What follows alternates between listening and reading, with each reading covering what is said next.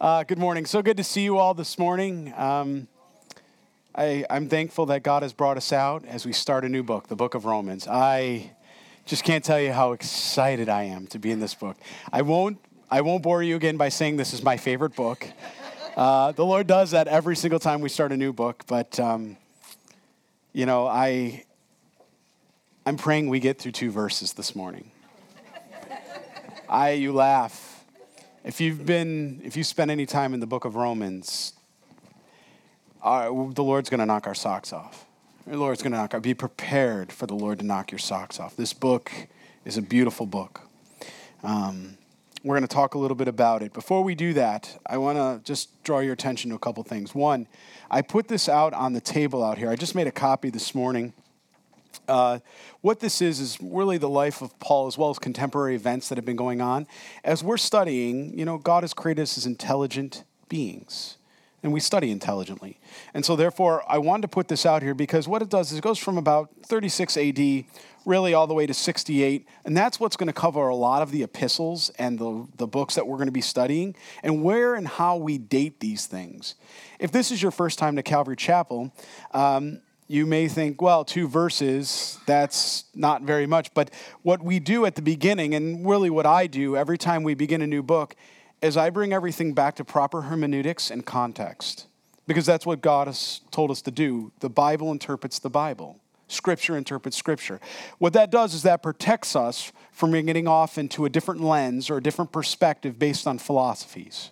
And I bring this specifically up in the book of Romans because many men and women have come to this book and come out of it with philosophies. And that's not our job. Our job is to take our presuppositions, and I'd ask all of us here this morning to take those presuppositions as best we can and lay them down. To ask God to prepare our hearts that when we come to His holy word, that we allow the Lord to speak into our heart, right? Exegesis, we call it. In the Greek, what does that mean? Exo, right? Out of, pulling out of. We've talked about that. We don't want to eisegete. Many of us have read the book of Romans many times. Some of us, this is our first time of studying it line by line. And the, the tendency of, of all of humanity is to hold on to what we know. But I believe God wants to do something very special with this flock, with this fellowship. And my prayer and heart is that you would, that you would lay those presupposition down and uh, we'd really hear what the Spirit of God has to say to each and every one of us. Amen? Let's begin with prayer. Lord Jesus, as you just overheard, God, we, we desire to meet with you earnestly here this morning. Lord, I am so excited, Jesus, that we are in this, uh, another book, a letter here, Lord. It's your love letter, God. As we read this book, we see your name, God, specifically you, more than any other specific topic in this book. It's about you. And so, God, I'm so thankful that as we press into you, as that we open this book, as we come here today to be ministered to by your word, by your spirit, God, that you would just lay the cares of the week aside you'd allow us just to press in here in just a very deep and special way. Lord, as our hearts are prepared now, as we just worshiped you and we continue to worship you, let us hear what the Spirit has to say, Lord. Let us, let us come away with hearts transformed, God. This book, probably as all books in Scripture, Lord, your power is in your word, and the word never returns void. God, we, we surrender here this morning. We give you all of ourselves that you would have your way in us this morning, God, unconditionally.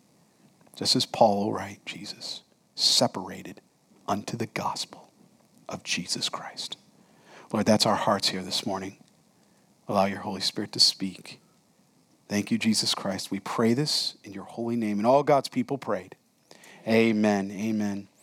And just before we jump in, I want to give a quick praise report. Uh, many of you saw the emergent email I sent out yesterday, or it was the day before. It was yesterday, pardon me. And um, we were pray, praying for Penny Deer's uh, friends, uh, specifically uh, a young one um, had gotten caught up in social media and she was abducted from her home at 1 a.m. in the morning. Um, obviously, any of us parents in here, that's, that's nothing to take lightly. We have children, we have grandchildren, we know of people that way. Um, and social media, you know, we need to talk we need to teach our children about the you know what's going on here and how there's people that are purposing to do evil and we need to be careful. Well, I have a praise report because as I saw Penny this morning, I, my heart actually went, where are we? You know, we've been praying. I know the body has been praying here. And uh, they found her in Michigan. So praise God. Praise God for that. But now the parents are on their way down to Michigan. Is it Michigan or Minnesota? Michigan. They're on their way down now to pick her up. So praise, you know, just let's ask God. Just we're going to bow our heads here again and pray for travel mercies for these parents going down, the devastation. I mean, I can't imagine as a parent. Um, Father God, we come before you again. We, we want to lift up Penny Deer's friends, Lord. We want to lift up this young lady. Thank you, God, that she's been found, Lord Jesus. Thank you, God, that you moved heaven and earth to reach this young girl. Lord, we pray right now you'd give the parents travel mercies, Lord. The hours would go by quickly. There would be safe travel, Lord. I, Lord, there would just be a, a natural desire to do the speed limit, Lord, when we know our loved ones, God. We, our, our hearts would be to go as fast as we can to get there as soon as we can. But Lord Jesus, I pray right now that you would give them a peace, that you'd give them rest, that, that, that the young girl would be okay. God, I pray nothing, Lord, nothing was violated. Nothing was done there, Lord. I pray you protected your child. God, I pray for the dad and the mom. The most horrific thing in their lives that they could have ever have managed, and their, their little girl being stolen from them, Lord. Being abducted that way. God, there's nothing that prepares us for that. Lord Jesus, I pray that the Word of God is opened in their home. And I pray that it begins to wash their minds. Lord, I pray you'd even bring them here, Lord, if it be your will that we could embrace them and encourage them. And God, we know that all things work together. Even when we don't see the storm or circumstance, God, I pray you're drawing your, your young believer, Lord, this young girl to you as a believer, Jesus. And I just ask this, and we ask this together in unity and prayer through your Spirit. Bring her home safely, Lord. Bring the whole family home. Bring them back, Lord. We pray this in your name, Jesus Christ. And all God's people prayed. Amen. All right. So as we begin here in the book of Romans, as I typically do when I'm when I'm beginning a new book, uh, we begin with an introduction. All right. If you've spent time with us, you know we do this for every book that we go, and we go book by book. That's what we do here at Calvary Chapel. Now, Romans is said to be the most theologically significant letter of the Apostle Paul. It changed many men's life and theology, and I'm, I'm sure you've heard that. I mean, Martin Luther, many of you have heard of Martin Luther. He was the monk, right?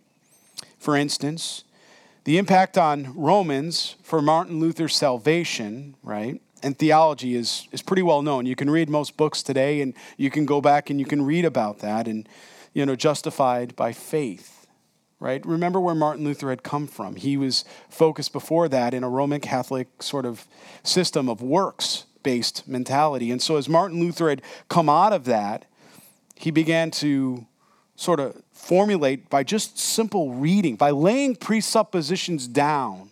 That's what Martin Luther did. He had to do that.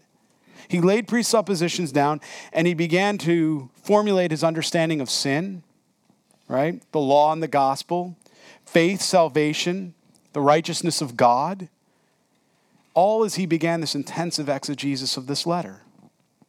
In his preface to one of his commentaries or his epistle in studying, if I can quote it to you, it says, This epistle is rarely, or excuse me, is really the chief part of the New Testament as is truly the purest gospel. You've, you've probably heard that quoted many times. But it's important in context because what he says after is just as important what he said about the purest gospel. He says, It is worthy not only that every Christian should know it word for word, but can't we say that same thing about every book of the Bible?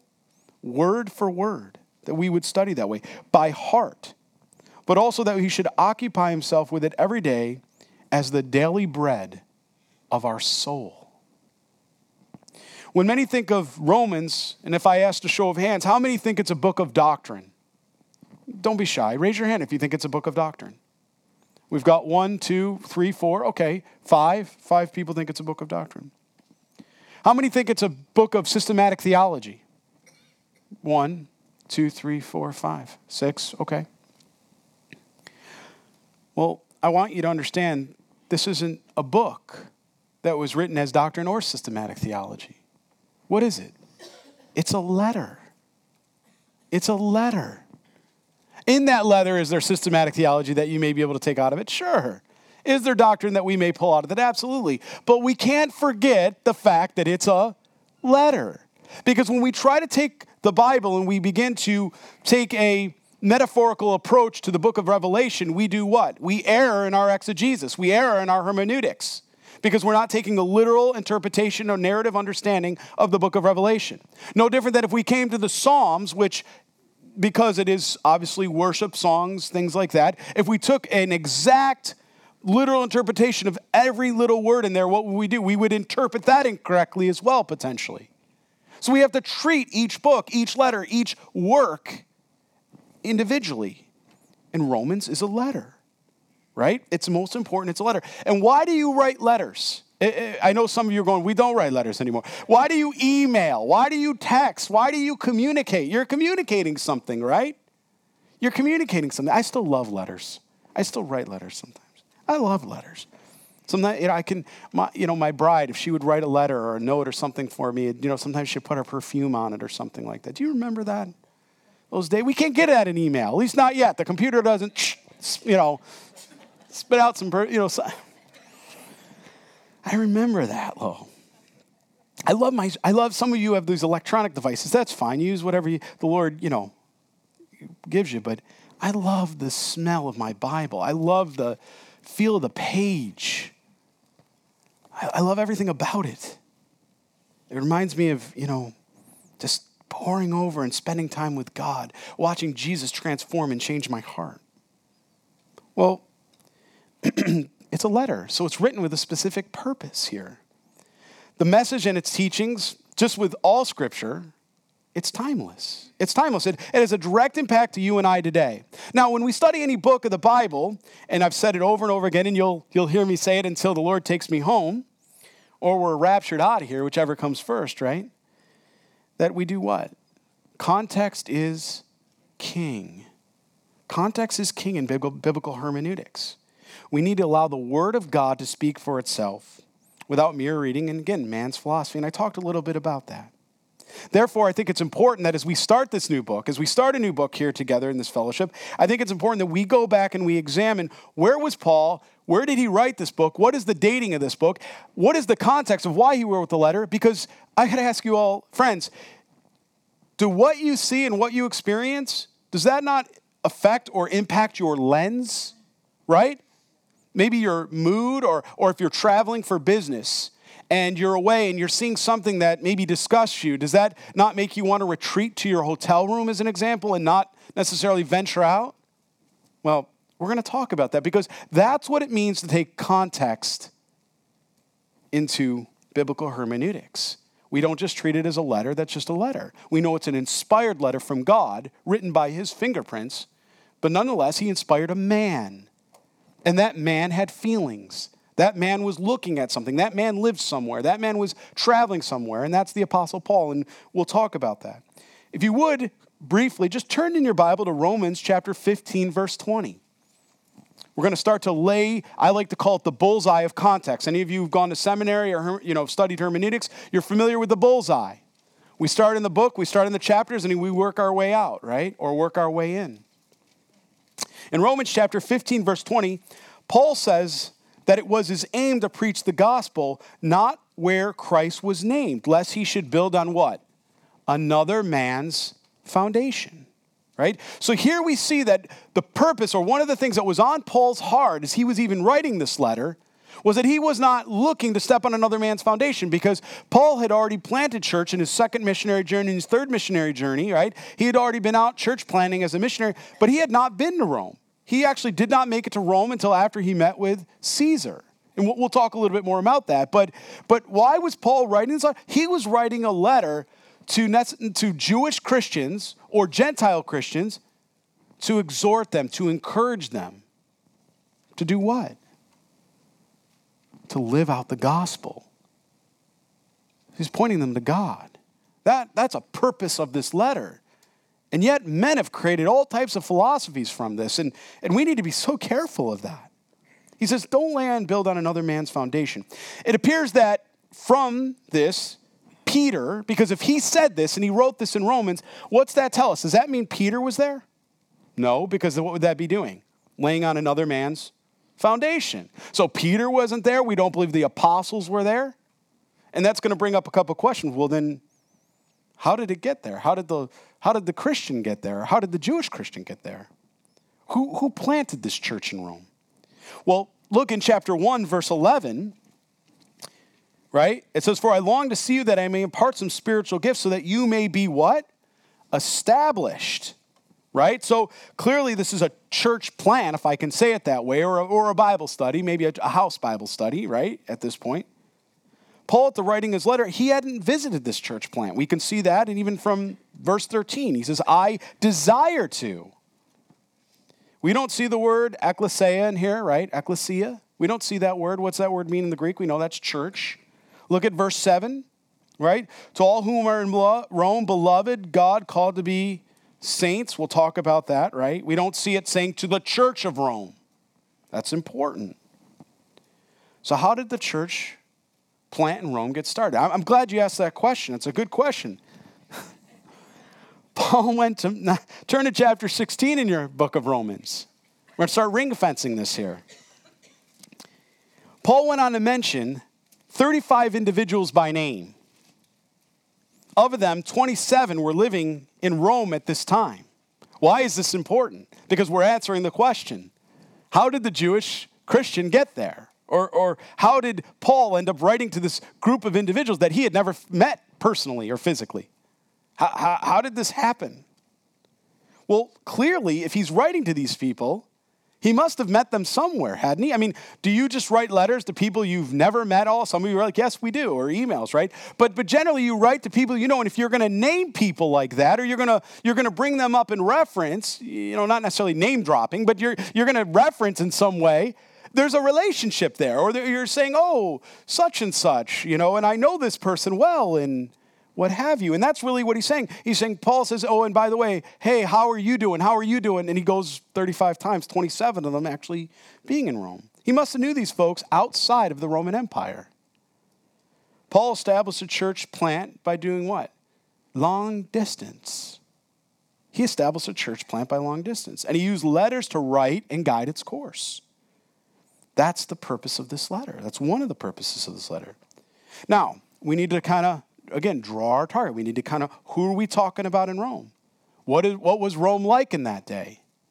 Well, at that time, it's believed by scholars there were somewhere between one to two million citizens of Rome, right?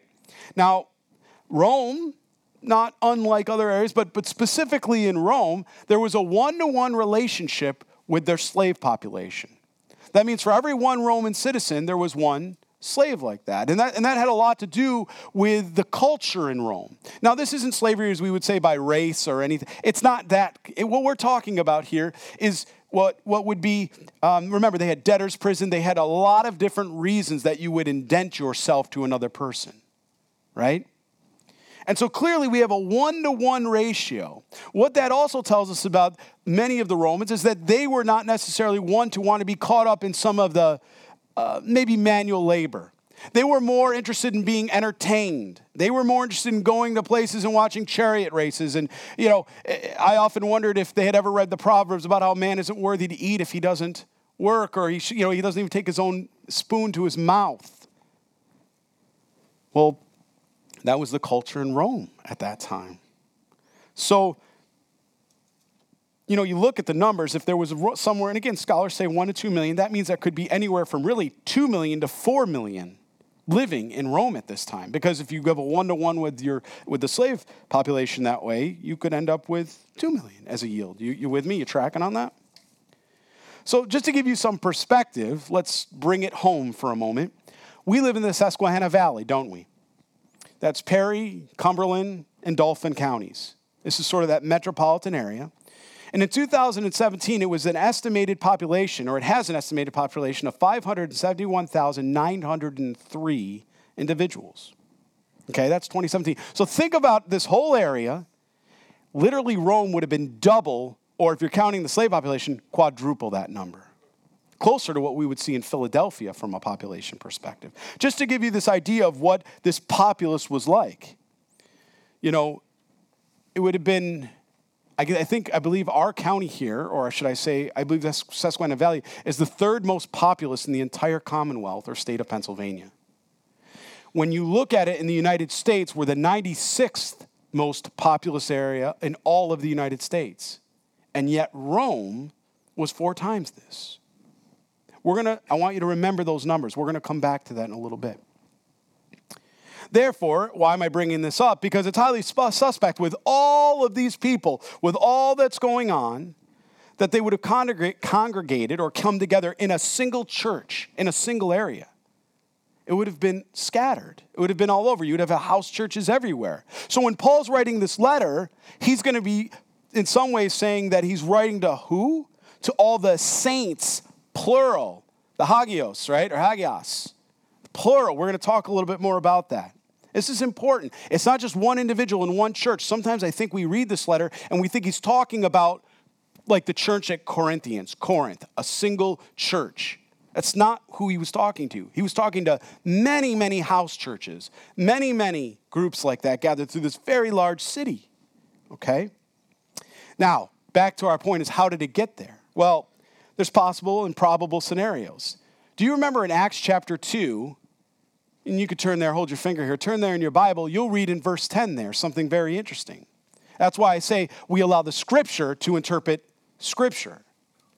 In Acts chapter 2:10 it tells us very clearly that there were those that had gathered on the day of Pentecost, Jews that had come for the feast.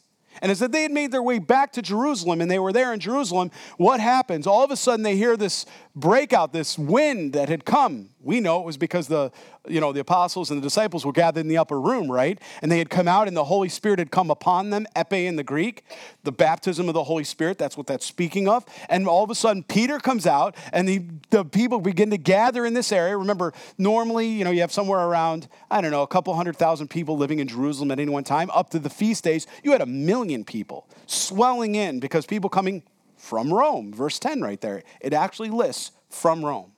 That people would come like that to come to this feast day. So they're all coming in, they're pressing in, and what do they see? They begin to see men talk in other languages. They naturally, initially say, What? You're all drunk. Remember that? You're all drunk with wine. And Peter stands up and goes, No, no, no, brothers. And he begins to give them or explain the gospel of Jesus Christ. And as he starts explaining this gospel of Jesus Christ, it says they're what? They're cut to the heart. What does that mean? It means they're getting it. That means that their heart is being softened and they're receiving the gospel. And as they begin to receive the gospel, what happens? They, they have this moment, and you, if you're a believer in Christ, you're, you're here this morning, you know that moment where you go, oh, man, what am I going to do? That's not me, and that needs to be me you receive Jesus Christ as your Lord and Savior. But you have the question how do I do that? We just had someone come in the church earlier this week and they accepted Jesus Christ this week. You know, a young lady came in and we had a great conversation and we began to pour over the scripture and she'd heard the gospel, but not necessarily scripturally presented before.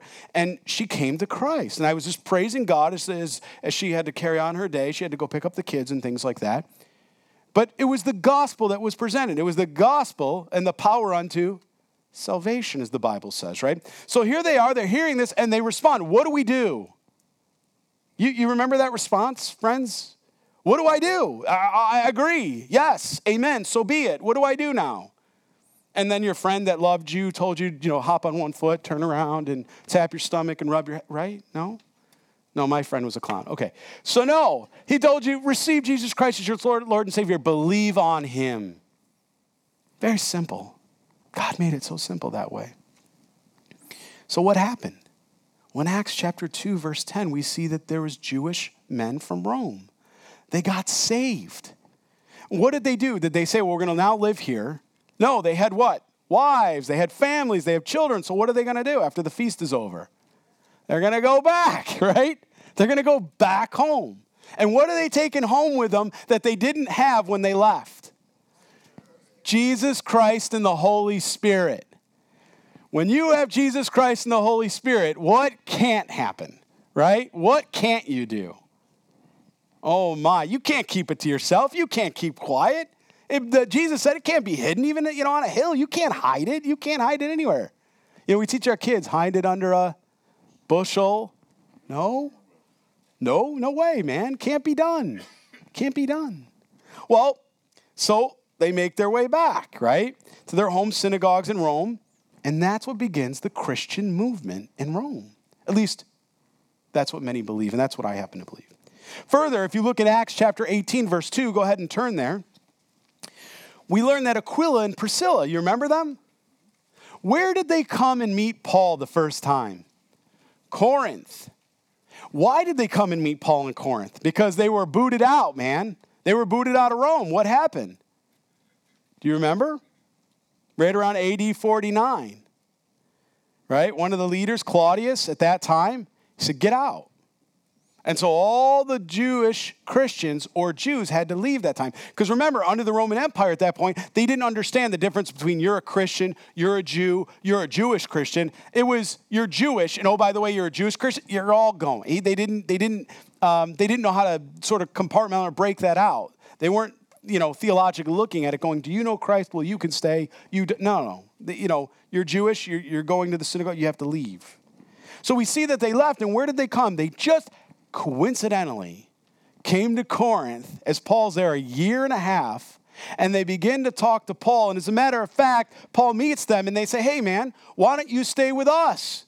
And Paul's like, I dig it. I'm in, right? So he turns around, he moves in with Aquila and Priscilla. This, you know, you guys want to know what it looks like to be a dynamite ministry team, husband and wife, Aquila and Priscilla right? That's a good study, just studying them. But anyway, he turns around, they comes, he starts living. And what did they share in common? They were all tent makers. What's that mean? They worked with leather. They were leather makers. They worked with leather that way. And so they began to work, but as they're staying with Paul, don't you think that at dinner sometimes? So tell me what Rome was like. Oh man, Aquila starts saying, You don't know. Man, we were there. We were at Pentecost. You were at Pentecost? Yeah, yeah, we were at Pentecost. We came back home, and man, we were on fire for Jesus. I don't understand all that, you know. And then there were even Gentiles. Gentiles were getting saved. People were coming, getting saved in Rome left and right. You know, really, did the Gentiles understand? You know, did they, you know we didn't heap the law on them there, did we? Because these Judaizers have been following me all around when I go to Corinth, you know, Ephesus, you know, all these other churches. Man, they just keep they just keep following me around and saying, "Oh, you got to be circumcised, or you need the law, or you need this." He's like, "Oh no, that didn't happen in Rome. That didn't happen in Rome. We don't read about that. That didn't happen in Rome." He says, "You know what, Lo?" He says, it, it, there, there, "There's a lot of biblical literacy, man. Not that we can relate today anymore, right? But but there's a lot of biblical literacy, right? He says, what do you mean? He says, yeah, because you got some Jewish Christians which understood the law and understood Abraham, Isaac, and Jacob, and the, the entire account as it would come through, the Davidic covenant and everything that included that, and the promise of one that was Messiah that was written about through all of Scripture. But then you have these Gentiles, they've never experienced any of that. And Paul goes, Man, I know about that. He says, When I made a travel or when I was traveling, I went to this one place one time, right? And I began to go in there, and they were Gentiles, and I started talking to them about the law.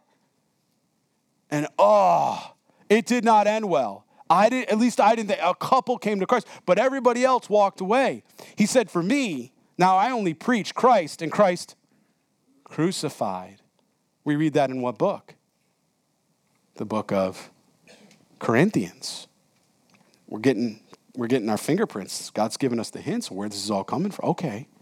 He's in Corinth at this time when he meets Aquila and Priscilla. All right, so it's coming clear. Okay. So then we're sitting there and they're talking, right? And he says, Man, I, you know, they're all scattered now. But as soon as Claudius goes back, man, we're going to go back to Rome. He says, Pray for the saints in Rome. Pray for those in Rome. Paul's like, All right. And when Paul says he's going to pray for you, Paul's going to pray for you. So you don't think that was on his heart? You don't think that was happening? That's why context matters. It's a letter. What was on his heart at that time? So, all of a sudden, you know, this is going on, and we read that, you know, this large population of Gentile Christian converts, everybody, they had to leave. You know, and it's interesting. I, I can relate to this. This is how many Calvary chapels begin. Calvary Chapel movement began began by house churches. Well, I mean, originally it was Pastor Chuck Smith, Costa Mesa. But then after that, what happened is, I mean, we have 1,600. The Lord has led 1,600 different churches all around the world, Calvary chapels. And they start with Bible studies. Some of you are part of that, man. I, I, I'm from Rochester, New York. I didn't know anybody in Harrisburg. I didn't know anybody in PA. Lord put it on my heart to come down here. I come down here. Now, because I didn't know anybody, it's not like I could say, hey, man, could I use your house? Although it did, it did cross a couple, you know, cross my mind a couple times, I won't lie. I was like, hey, man, I just need a place where I can open the Word of God, and I know God will do the rest. Well, there was this place called Prosser Hall in Camp Hill. It was right next to the police station. Normally, this was a no no for me, right? But praise God, I got saved, and now I'm like, all right, I'll go into a police station. Fine, man. So we're right next to it, and I go in there and I open the doors, and all of a sudden, you know, we didn't like advertise it somewhere. I mean, it was on OPA, but we start just teaching the word, and next thing you know, I turn around three years later, this December 13th, and man, Lord, it's just like in your word. When the word is faithfully taught, you're the one that adds to the church. It's not through programs, it's not through entertainment, it's, it's not through any of that. It's simply teaching the word, just like you did, Jesus, line by line and verse by verse when you came and you went into the synagogues. Because people are hungry for truth. Well, Paul understood that. And he's writing to a group in Rome that were biblically illiterate. Just, just keep thinking through that for a moment. All right, well, so we see that, you know, part of his intention to write his letter is to make sure that he knows that they're earnestly prayed for and cared for, and we'll kind of read a little bit more about that. But what we see here more than anything, I think, is that Paul, who was he called to? The Gentiles, right? He was called to the Gentiles on the road to Damascus. Jesus Christ met him there. And his intention here is to spiritually adopt this flock in Rome. That's what he's going to do. He's going to care for them. And like I said, that's exactly what's happened in Calvary Chapels. People start a Bible study, man, and next thing you know, ecclesia.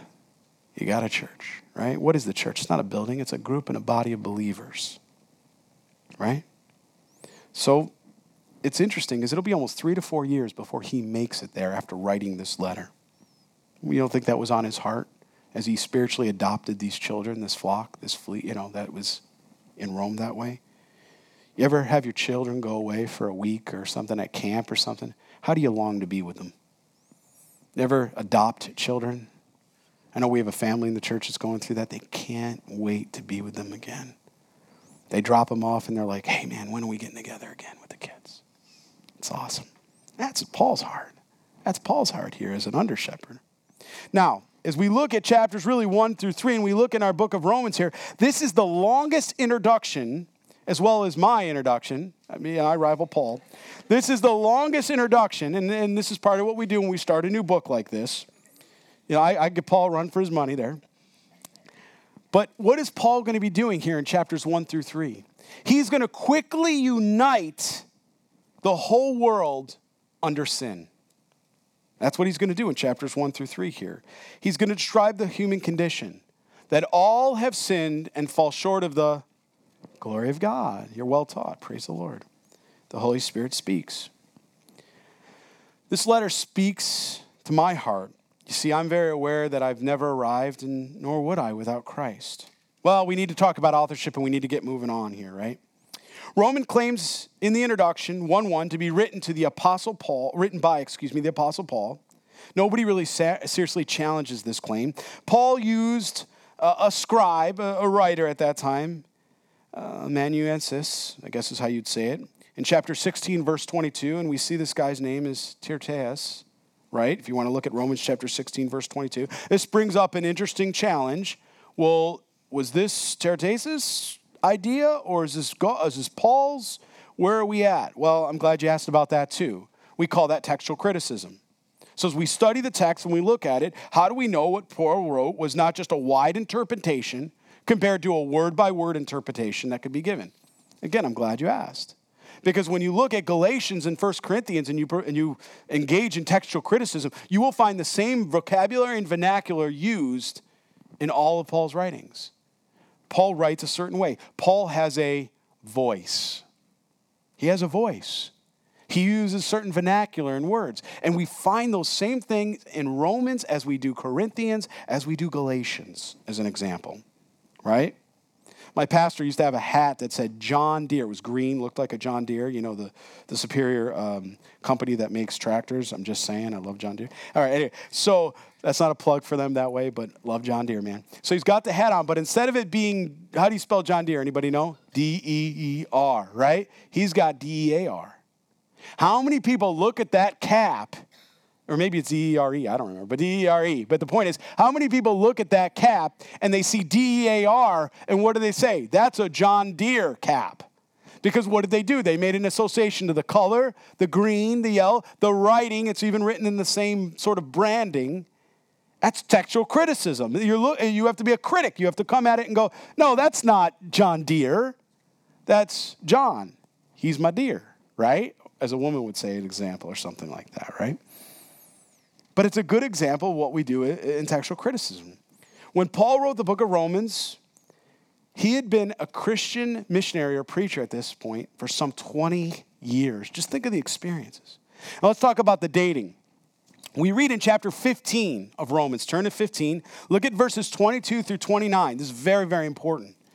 There's three destinations that Paul gives us that are part of his travel plans. What are they? Jerusalem, Rome, and Spain right? Jerusalem, Rome, and Spain. Paul is planning to go directly to Jerusalem, as it states there in verses 30 through 33, and he speaks of that. He's planning to bring the Jewish Christians in Jerusalem an offering from the Gentile Christian church that he was led to plant in verses 25 through 27. So now we're starting, remember, we just read the book of Acts. We should start to know what missionary journey Paul was on at this point because he wanted to go to Jerusalem. He wanted to give the gifts from the churches that he had planted. Now we're starting to get some, some guidelines or boundaries for dating. Right? Next, it says in verses 24 and 28 that he's going to make a quick visit to Rome because ultimately, where's he going? Spain. Why is he going to Spain? Because Paul already told us he desires not to step on another man's work or foundation, and the Bible had not been yet preached in Spain. So he's got Spain on his heart, and God's sending him there. So he says in chapter 15, verse 19, that the gospel has been preached from Jerusalem all the way around where? Look in your Bibles. Verse 19. Illyricum, right? Which is a province of Rome. That's a province of Rome. In Acts chapter 18, verse 11, we read that Paul spent on his second missionary journey a year and a half in Corinth, right? And that he was moving his way or he was going to continue to Jerusalem for the feast day. Remember, he really wanted to get there? Then he makes his way through Ephesus, but doesn't really stop there. Eventually to Caesarea, then back to Antioch. And remember, all the brethren come out and greet him. And that really concludes his second missionary journey. But he hadn't yet brought gifts. It's not till his third missionary journey that he starts to do what? Collect gifts from the uh, Gentile Christians to bring back to the church in Rome to bless them. That doesn't happen until third missionary journey. So we know it can't be the first or second missionary journey. It's got to be the third missionary journey. When did Paul go to Corinth on the third missionary journey? Or when would he have been there? Again, I'm glad you asked. So after spending this short time, right, he begins his third missionary journey, but first he goes to Ephesus. How long does he stay in Ephesus? Remember, we were in Acts? He stays there three years.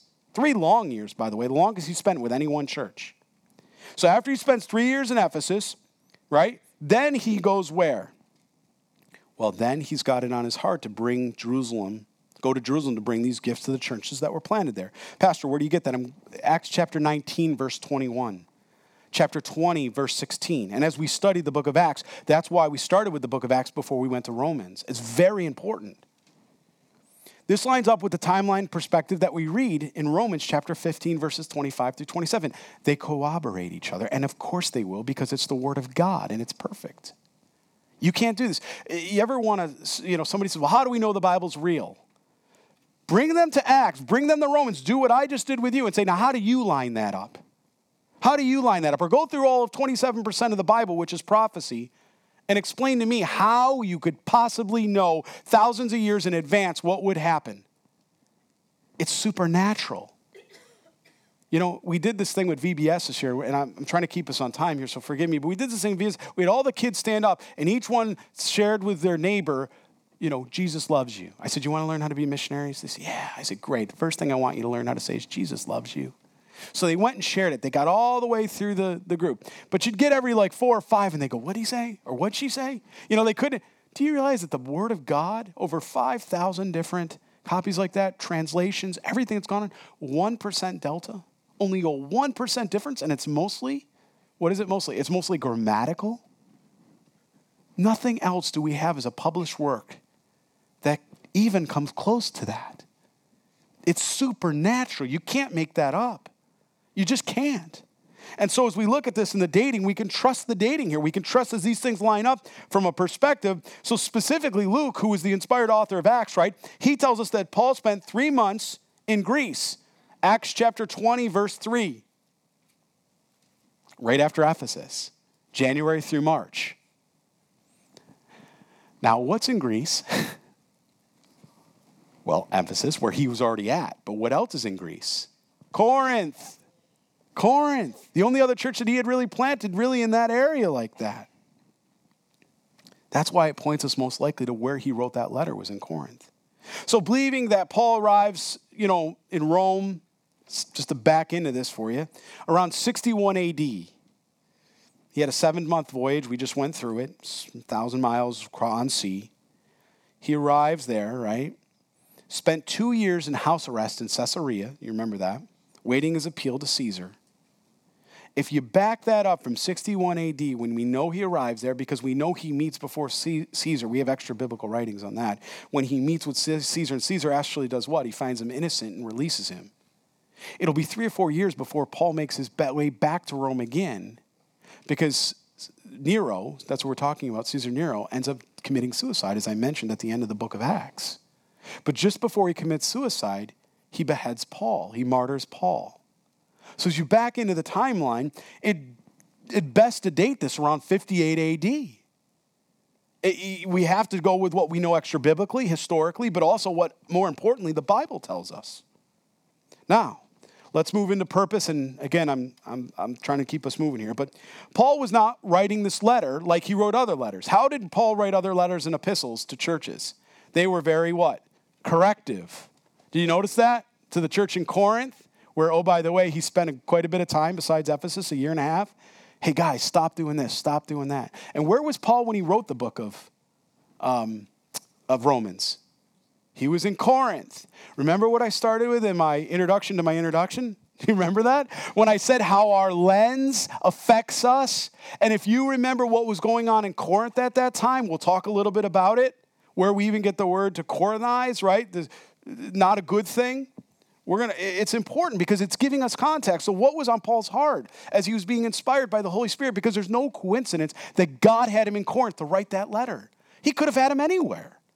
But there was something he was seeing in Corinth that God was mindful of for him, or telling him to be mindful about, that as he was writing to the church or the, the church plants in Rome because that's going to have everything to do with the letter compared to the letter to Corinthians or, or you know, any of his other letters. The Thessalonians is an example, right?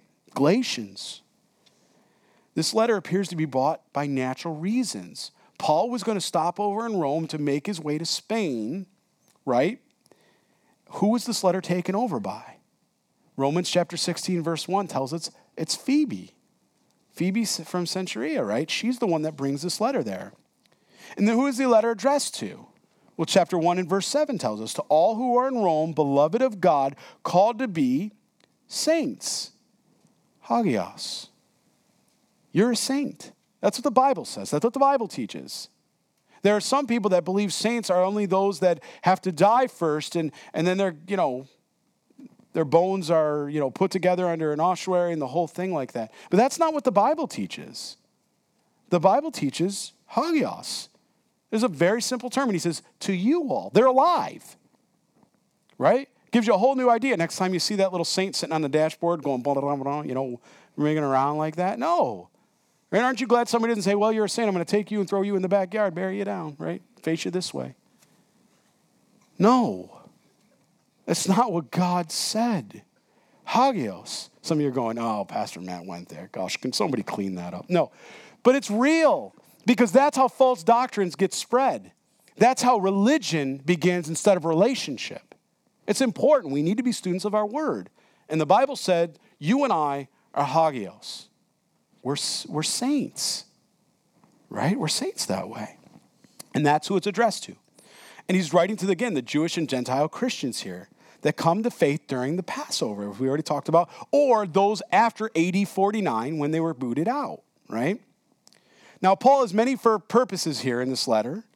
You know, think about all his three missionary journeys. I mean, all this must have been top of mind as he was in Corinth, smacking him in the face. Lots of lots of prayer going on. I mean, he was seeing a lot of things. We talked a little bit about Corinth, but just to refresh your memory, I'll kind of go and just bring this up in, in context and purpose. Because as I mentioned, doesn't visual perspective impact your mental lens? There's no coincidence here where God had put Paul and the Holy Spirit inspires him to write this letter. Haven't you heard the saying, all roads lead to Rome? So play the movie in your head now. Start to play this movie. Paul's witnessing all that's going on in the church in Corinth. He's there, he's written two letters to them. He's meeting Aquila and he's meeting Priscilla. He's hearing about Rome. And he's hearing how they were kicked out of Rome, but he's hearing about all these Gentiles and Jewish Christians in Rome that are now scattered, right? Possibly thinking about the impact. What do I mean by it? If all roads lead to Rome, then the idea is he's in Corinth. And if he's in Corinth, the population is very similar to the Susquehanna Valley, somewhere between five to 600,000. So that means it would have been Corinth, would have been a lot like where we are. You're going to get around. What do you think Paul did? He lock himself in a hotel room there? No, what did Paul do? He got out and saw the sights. And when he would get out and see the sights, what's he going to see? He's going to see excessive sexual immorality. Why do I say that? Because Corinth had the temple to what? Aphrodite. Who was she? She was the pagan goddess of love. So what happened is they had all over, they say, scholars say over thousands and thousands of temple prostitutes. So picture it, run the movie in your head. Paul's walking down the street. He's looking at the sights. He's there. He's writing a letter. God's putting on his heart to write this letter to Rome. He's looking at these things. And not only is he probably filled a little bit with sadness, I don't want to say disgust, that's a wrong word, but, but sadness because he's seeing these things, but he's being propositioned as he walks to different place and he's dealing with sexual immorality. He's dealing with all these things that are going on, right? It's also filling him with sadness, right? And, and so Corinth was also host to the games, like the, the Olympic, but they called them the Isthmian Games, right? Or Isthmian Games. They had chariot races, boxing, wrestling, and that's fine, but, but they got into gambling and it became very much around entertainment. So all this is going on and he's seeing this and it's all reminding him of what it shouldn't be like. And he's saying if this happens in Corinth, if all roads lead to Rome, which is this big metropolitan, you know, metropolitan like that, metropolis, What's going to happen when all these Jewish Christians or all these Gentile Christians end up going back to Rome and they begin to learn these things? If somebody doesn't, you know, adopt them spiritually as an under shepherd and pour into them the Word of God, the biblical foundations, the literacy of what the Bible teaches, what's going to happen? What's going to happen is it's going to spread, but it's going to be a false doctrine. It's going to spread and it's going to be heresy. It's exactly what we're warning in the end times the days we're living, that there would be doctrines that would be espoused by men, that would be taught from a pulpit, that would lead people astray because they're, they, they sound good or they tickle the ear, but they're not based on the Word of God in context. Heck, most of them aren't even reading out of context. It's man's wisdom, it's topical, it's whatever you want it to be, whatever I kind of feel like at the moment, right? Where's the accountability in that? You go line by line, verse by verse, guess what? The Bible talks about some heavy things marriage, homosexuality, sexual immorality. We don't get to skip that. As a pastor, I don't get to go, you know, I, am not feeling this today. I'm going to upset the people. That's going to, no, no, no. We open the Bible, we read it, and when it comes up, we talk about it. That's the Word of God. That's what calibrates us. That's what washes our mind. That's what Paul knew the Romans needed because they didn't have that underpinning. And he was already seeing what happens in Corinth when you, the Christian church there, by the way, this is the Christian church in Corinth. He already begins to see what happens in Corinth. He had just gone through Ephesus and stayed there three years. This was a burden on his heart. This was a burden on Paul's heart. He was concerned for this. Well, I know this is going to be hard for us to relate to today, and I'm going to say that with a little cynicism. But it was a place Corinth where the world's wisdom reigned. How do you know that? 1 Corinthians 3:18 tells me that. Sexual immorality was present within the church, right? Man having relations with his father's wife. 1 Corinthians 5. People suing brothers and sisters. 1 Corinthians 6. Marriage issues. 1 Corinthians 7. The proper behavior for singles and widows, right? Again, 1 Corinthians 7. People actually getting drunk at the communion table. 1 Corinthians 11. Do, do, you see the gross immorality that Paul was experiencing at that moment and the church in Corinth where he was? And now he's thinking the metropolis over there in Rome? And I am not there, or, or, God, you know, who's God sending or God there? And it was his desire to go there because he knows that all roads lead to Rome. And if this false gospel gets there and spread and permeates, what's going to happen? Isn't it your prayer for the church today and the pastors that God raises up to stay in the Word and return to the Word of God? Isn't that your prayer as believers? Aren't you praying for our country, the president, the governor of our state, the Commonwealth here? We have an election coming up. On the table out there, I encourage you to pick out a pick up one of the, the brochures. Look. I'm not going to tell you who to vote for. That's not my job. My job is to tell you to let the Holy Spirit be your guide. You, uh, you vote according to what the Spirit of God is showing you, according to the Word of God. But we have a responsibility to do that. Just as Paul had this on his heart, we should have this on our heart. This is where God has given us. This is, this is our, our Jerusalem here. The Susquehanna Valley, this is our Jerusalem. Are we concerned about what's going on all around us? Are we concerned about our neighbors? Are we concerned about strangers? Are, is it on our heart? Are we torn up when we read about some of the things that are going on in this area? Are we torn up when we hear another church closes because they turned around and they, they got caught up in a program or an identity or an entertainment or something that sounds good and tickles the ears? You know of it. It's happening all around us. Most churches are getting smaller, and the Lord is allowing truth to go forward, and this church is growing, not because of a man, because the Word of God is being taught, and people are hungry for truth. It's all points to Jesus, just like this whole letter points to God. So, this is what we need to do. J. Vernon McGee said it far better than I could. He says the picture of the gross immorality of the Gentiles in Rome is a picture drawn from the Corinth of Paul's day. Now, I don't know how many of you have studied the book of Rome. I don't know how many of you have thought about this in context. It changes everything, doesn't it? When you think of this letter and you think of how he's writing to Rome. It changes everything. It's no longer, hey, man, am I going to get, you know, am I going to side more with the Arminians? Am I going to side more with the Calvinists? Am I going to be looking at this or am I going to be looking at that? It's got nothing to do with the philosophies of men. You won't find those words in your Bible. There's no word that says Calvinist, Reformed, Arminius, non Reformed. But yet, men everywhere have taken this beautiful work of God and threw their philosophy on it. And that's why I asked in the beginning please, brothers and sisters, lay your presuppositions down. Let's hear the word of God in context and what he's trying to say to us. Because we need this today. We're at a Romans road. We're at a Romans road. Not only in our days that we're living in the society around us, we're at the Romans road. We're in the Susquehanna Valley. It'd be a beautiful place for God to do another revival, wouldn't it? It'd be a beautiful place for God. But how does that begin? When the hearts of his people cry out to God and say, I will not elevate man's wisdom over the authority and providence of his holy word.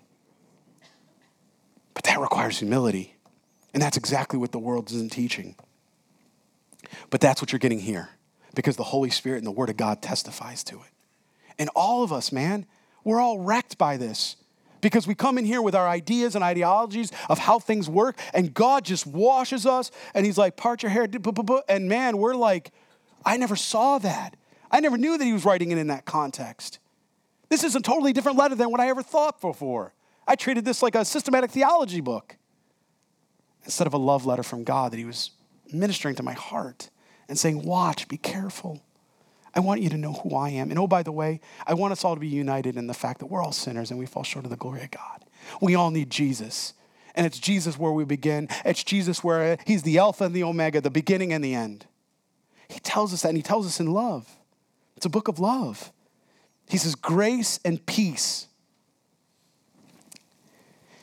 What's the key theme of this book? What's the key theme? The righteousness of God, right? To Paul, the gospel was a great unifier, as I just mentioned, Rome, with the center of the world for the Gentile believer, for which Jesus Christ died for. The Susquehanna Valley is the center, literally, you know, when you look at where we're located, you got Pittsburgh, you got Philly, we're right in the middle or near the middle. Aren't we that center? Where Jesus Christ died for the Susquehanna Valley, died for the whole world. I'd like to read another quote from you from J. Vernon McGee, and, and, I appreciate your time. We're, we're almost there. We're going to go a little over than our normal time, but it's important we get through this. And as we go through this afterwards, we'll come next week and we'll, we'll go line by line, or not, sorry, the week after, we'll go line by line and verse by verse. So, this quote from J. Vernon McGee, oh, it just wrecked me. Let me state in a subdued language that Romans is an eloquent and passionate declaration of the gospel of Jesus Christ by a man who made an arduous but productive journey to die for Christ. If that doesn't wreck you, I, I don't know, is your heart beating? The one who died for him, Romans is more than cold logic. It's the gospel stated in warm love. What's the key verse of Romans chapter 1, verses 16 and 17? For I am not ashamed of the gospel of Christ, for it is the power of God unto salvation for everyone who believes, the Jew first and also the Greek, not talking about, you know, priority, but speaking of order. For it is the righteousness of God revealed from faith to faith, as it is written, the just shall live by faith. So let's turn our focus now that we've had our introduction to this book. Let's turn our focus to verses 1 and 2. Like I said, I didn't think we'd get very far, but verses 1 and 2 in the book of Romans. Now that we understand what was on Paul's heart as he was writing this. The first thing we're going to see in this chapter, and I hope you see the same thing with me, is the Christology. That is the theology relating to the person, nature, and role of Christ. It's the foundation of this letter. Paul's understanding of Christ is the only topic of point. Romans chapter 1, verses 3 and 4, if you look there, begins with Paul describing the content of the gospel in terms of through Jesus Christ our Lord. That's Christology. Right? So let's look at verse 1. Paul, a doulos of Jesus Christos, I, I could do it in Greek, but it doesn't matter. Paul, a bondservant of Jesus Christ, called to be an apostle, separated to the gospel of God. Let's take that apart. We're going to go word by word, not line by line, word by word here. Paul's self identification, right there in verse 1, Paul says, I'm a slave. Right? But I got a question. Isn't everyone here a slave to someone or something? Really think about it for a minute. You're either slave to a man an ideology, an object that you might worship, or something else, but you're a slave to something. Even a born again believer in Christ, we're a slave to someone. We have a master. His name's Jesus Christ. It's doulos. But it's an interesting term in the Greek, this bondservant, when you really take it apart. And, and, and as I was making my notes, I said, Lord, who is it that people say that Jesus is? And it really comes back to that question that Jesus said. He's I mean, obviously God's brilliant, but he's so brilliant because you look at it and you're like, it's, it's everything. Who do you say that I am? You know, who is Jesus? Well, you're going to either worship man or the God of the universe. Well, the word, like I said, for slave or bondservant here is doulos. This is where we get our understanding and position in Christ as disciples. Pardon me, I'm going to cough. So, what is a bondservant? Well, this word is used over 127 times in Scripture. The usage here, however, because there's three different usages you can have for doulos and bondservant, specifically one who gives up himself to another's will. Those whose service is used by Christ in extending and advancing his cause among men. That's, if you look it up in a lexicon, that's the exact usage here. Morris, a scholar, put it this way just a simple, beautiful way a complete and utter devotion a complete and utter devotion, a willing, because bondservants are willing, right? Utter devotion that way. Friends, is that you? That was Paul. His master was Jesus Christ. Now, Christos, right, in the Greek, Christ, the anointed one, that's not his surname, right? You're with me? It's not Jesus of Nazareth, right? I'm just starting at the basics. I don't know who's here. I'm starting foundational, right? That's who Paul's master is. It's Jesus, the anointed one. So who's your master? You have a master. Either you've made yourself a master, you've made other people masters, you've made other objects. But who's your master? Get that question answered before you leave here. Who's your master? You know, Capital One has this cool commercial. You've seen them. They all come out. They're all different. They're, you know, branding and, you know, really smart people think all these things. But the question's all wrong, right? It's who's in your wallet? Just once I wish they'd come out and say, who's in your heart? Who's the master of your heart? Now, that's a good question. Who's the master of your heart, right? Paul begins by making sure everyone reading this letter knows what Jesus, Paul is talking about. Jesus, the Messiah. Jesus, the Messiah. Next, we read, he says, called. Now, in your Bibles, you might see here, some people have it italicized in the King James and different, where it says to be and it's in italics. That is what the interpreter did when he was uh, trying to make it relatable to the translation of our day. But that's added, that's not in the original manuscripts. You should read Jesus Christ called, not to be called, called is the proper in the Greek, if we're taking this correctly. You know, what's that about? Well, if you remember his road, his Damascus Road experience in Acts chapter 9, that's what it is to experience Christ. He was called, wasn't he? He, he had that experience. He saw the bright light shone down. It says he falls down. Actually, we learn later on in the book of Acts also that others, people there, heard the same thing. That they heard the audible voice, but they didn't know where it was coming through, and they too fell to their knees. Every knee will bow, every tongue will confess Jesus Christ is Lord. Even those that say, I'll never do. Oh, yes, you will. You will. Everyone will. Well, here they fall down, and what happens? Paul has this experience. He's looking at, if you weren't with us in Acts, and he's looking at Jesus, and he's, well, he's hearing, I should say, the voice of the Lord. He says, Who is that? Who is that? And he says, Saul, why are you persecuting me? Right? And he says, Who is this, Lord? And he says, It's I, it's Jesus, the one you've been persecuting. Why have you been kicking against the goads? Or the pricks? Why have you been doing that? In other words, what is he telling us? He's saying this didn't happen all of a sudden. It wasn't on the road to Damascus the first time that Paul has this moment with Christ. What this tells us is he's been kicking. You know what the goads are. You know, when you had a, um, you know, uh, an ox in front of you and, and, and you had something you were riding behind it, you know, whatever carriage or contraption, and they had spikes that would come out. And if the animal tried to, kick, you can't see my leg, if the animal tried to turn around and kick like this, what would happen? He'd hit the spike or the pricks, and it would, oh, you know, oh, no, I shouldn't do that. It was a constant, oh, that's a reminder, right? I'll give you all the same thing, right? It's the, yeah, over here, right? It's the same idea. You, you don't do that. You're kicking against the goads. What's that tell us? Paul had been doing this. This wasn't something that was the first time. Paul had been doing this. And when did it begin? Well, certainly it began in Acts chapter 6 and 7, where we see Stephen. And Paul was there, and he had the clothes, and they're laid right at his feet. And as, as the clothes are laid at his feet, Paul consenting to it, Stephen's martyred. And I can't help but thinking, this is my deacon diakonos. This is the one I'm looking at. This is the, the deacon Stephen who is there to wait the tables. That, that when the brethren got together, said, This is a good man. He can serve. He, he, he's got a good reputation. Deaconess, women, the same thing, can serve. They, she has a good reputation. And he, and, and he was martyred. And Paul was consenting to it. And God was yelling in Saul Tarsus, No, he's mine.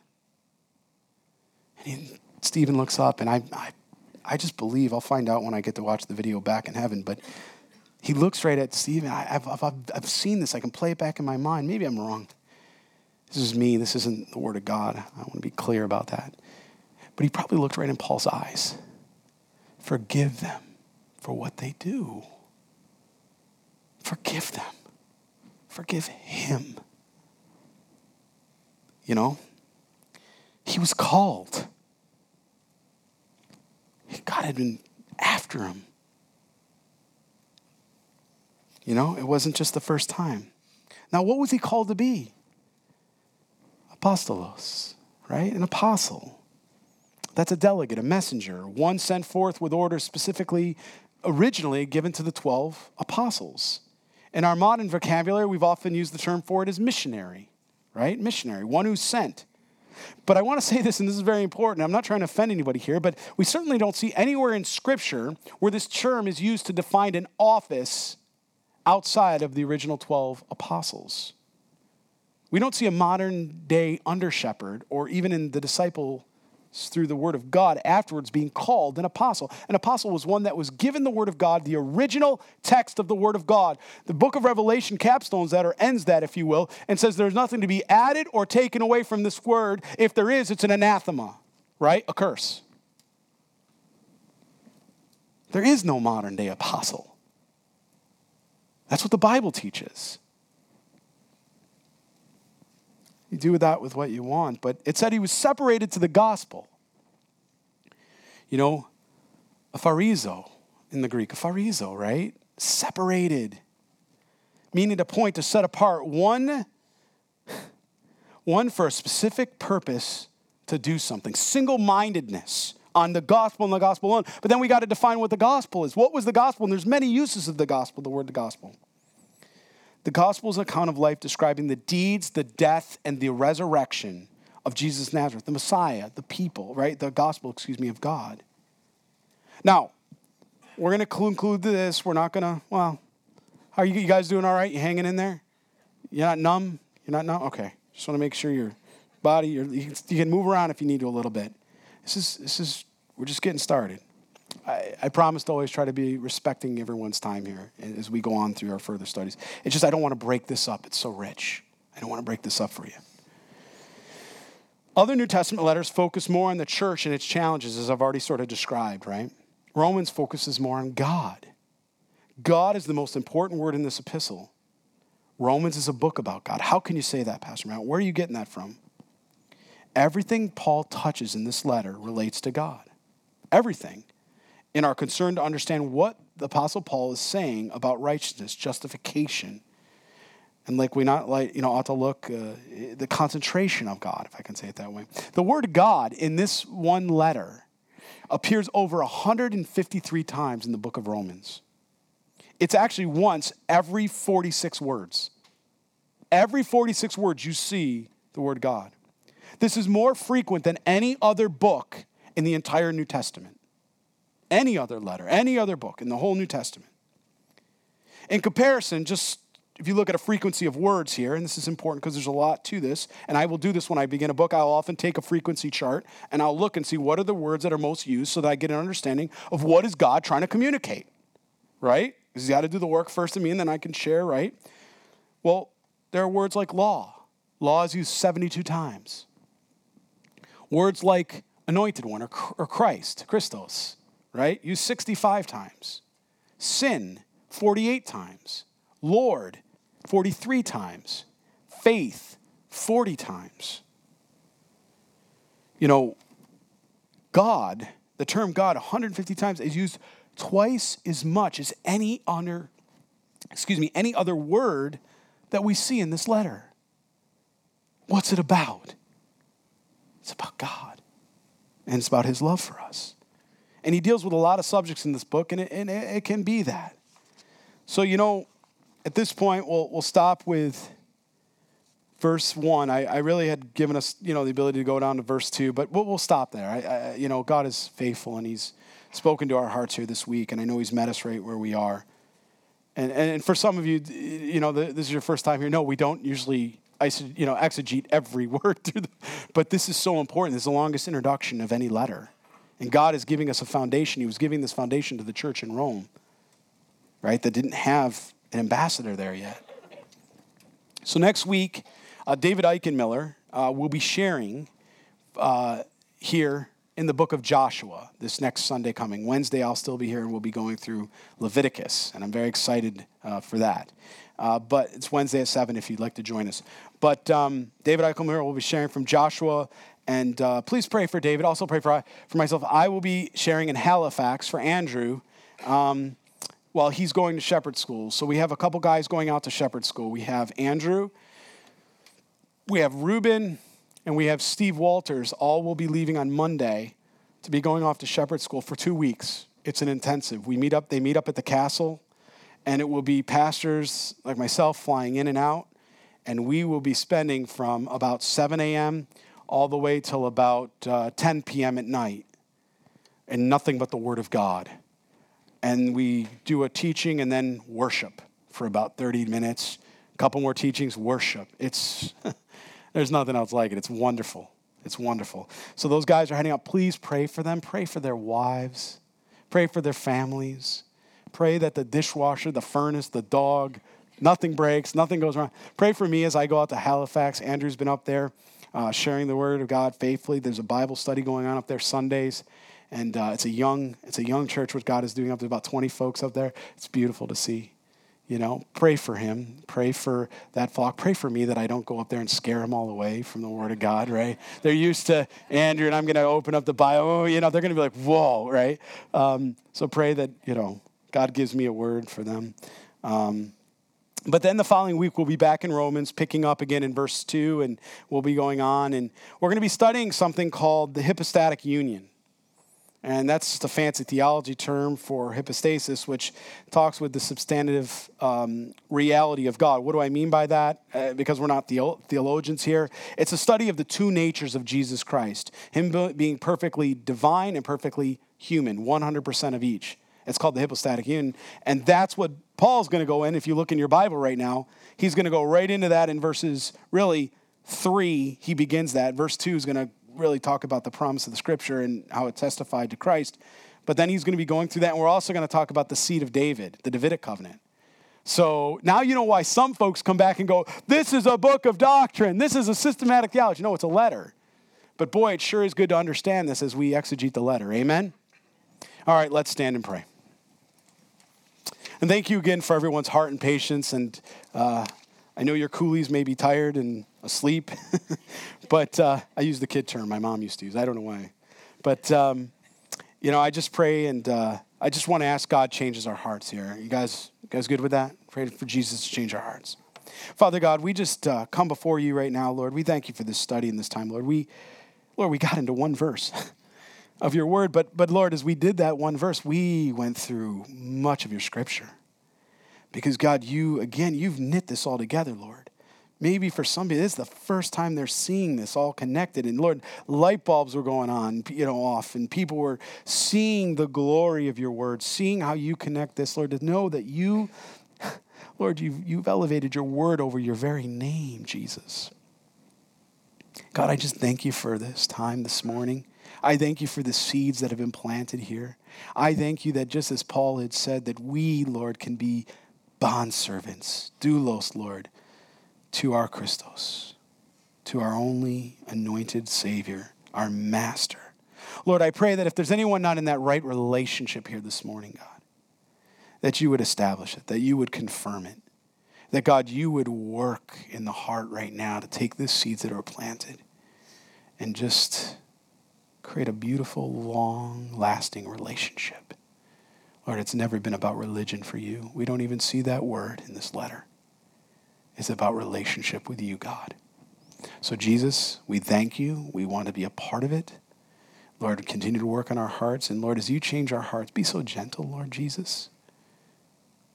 We know it's good, but often it's difficult. Please be gentle with us as you always are. Please keep us and protect us and bring us back together soon here, Lord. We look forward to our Wednesday night study in Leviticus, God, as you continue to bring us into um, all that you have to share for us. And you are pointing it out as you, our chief priest, Jesus Christ. We thank you for this time. And God, I pray you would redeem it for the folks here this morning, Lord, as they've spent more time in your word, that the rest of their day would go smoother because of it. I thank you for this all, and we pray all this in your holy name, Jesus Christ. Give us travel mercies now. Amen men.